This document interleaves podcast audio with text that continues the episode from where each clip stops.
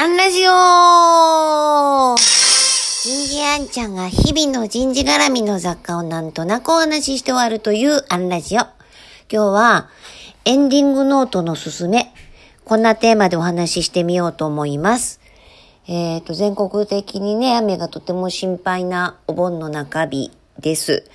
えっと、今日やったことの一つを紹介しようと思います。エンディングノートを書きました。えー、というのは、えっ、ー、と、親友の松岡さんに、まあ、松岡さんが誰か問題までと置いとくね。えっ、ー、と、エンディングノートを、えー、こう家族のためにも書いておいた方がいいよって、こう、すごく勧められてたんですけれども、ま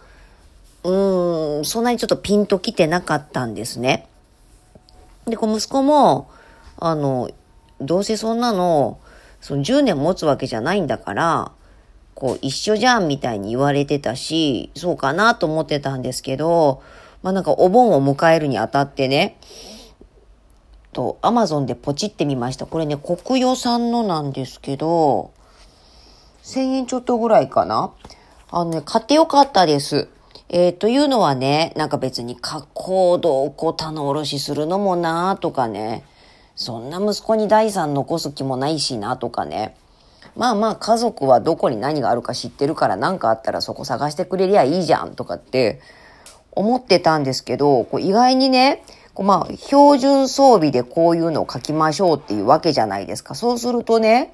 自分がこれ絶対使わないよねっていうページがあるわけですよ。それに気づけただけでも、あ、自分らしさだってこう、今のこう自分の棚卸しになります。えー、例えば、宝物コレクション。えっ、ー、と、大好きで集めたコレクションとかで、えっ、ー、と、高価なものは、えっ、と、およその目安で書いといてください、みたいなね。ないです。あの、基本的に缶オケに入らないものは買わない主義ぐらいの勢いなので、でそういうコレクションしてないので、あ、このページとか書く人いるんだとかね、あと生活のこと、家族の中であなたしか知らないことを書いておきましょうとかね、ないわとかね、あ、不動産もないです。あの、本当持たない主義です。あと、借金、これもないです。ローン、組まない主義です。とかね。なんかこういうのも含めて自分のことがわかるのと、あとは、まあまあ、わかるっしょぐらいに思ってたんですけど、あの、意外に、あの、この人だけには連絡してみたいな友人一覧まあま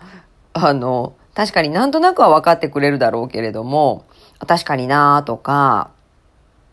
あと、まあ、延命処置とか告知についてとかね、えっ、ー、と、介護についてとか、葬儀についてとか、まあ、縁起でもないって言われたらそうなんだけど、なんかこう自分がどうありたいのかみたいなことはやっぱり、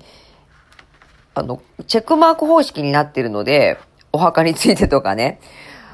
あの、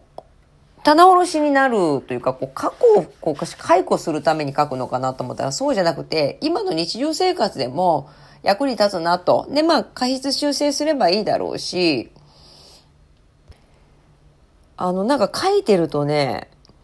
人事が、こう、垂れ真似するようなタレントマネジメントと一緒だなと、こう、自分自身の可視化だなって、えっ、ー、と、すごく思えたので、これちょっと、おすすめです。みんな書いてんのかな？まあ、お盆にね、こう家族でこんなこともこう、いい意味で前向きにね、向き合いながらお話ししてみるといいんじゃないかなとこう自分の経験談からでした。今日はここまで。次回もお楽しみに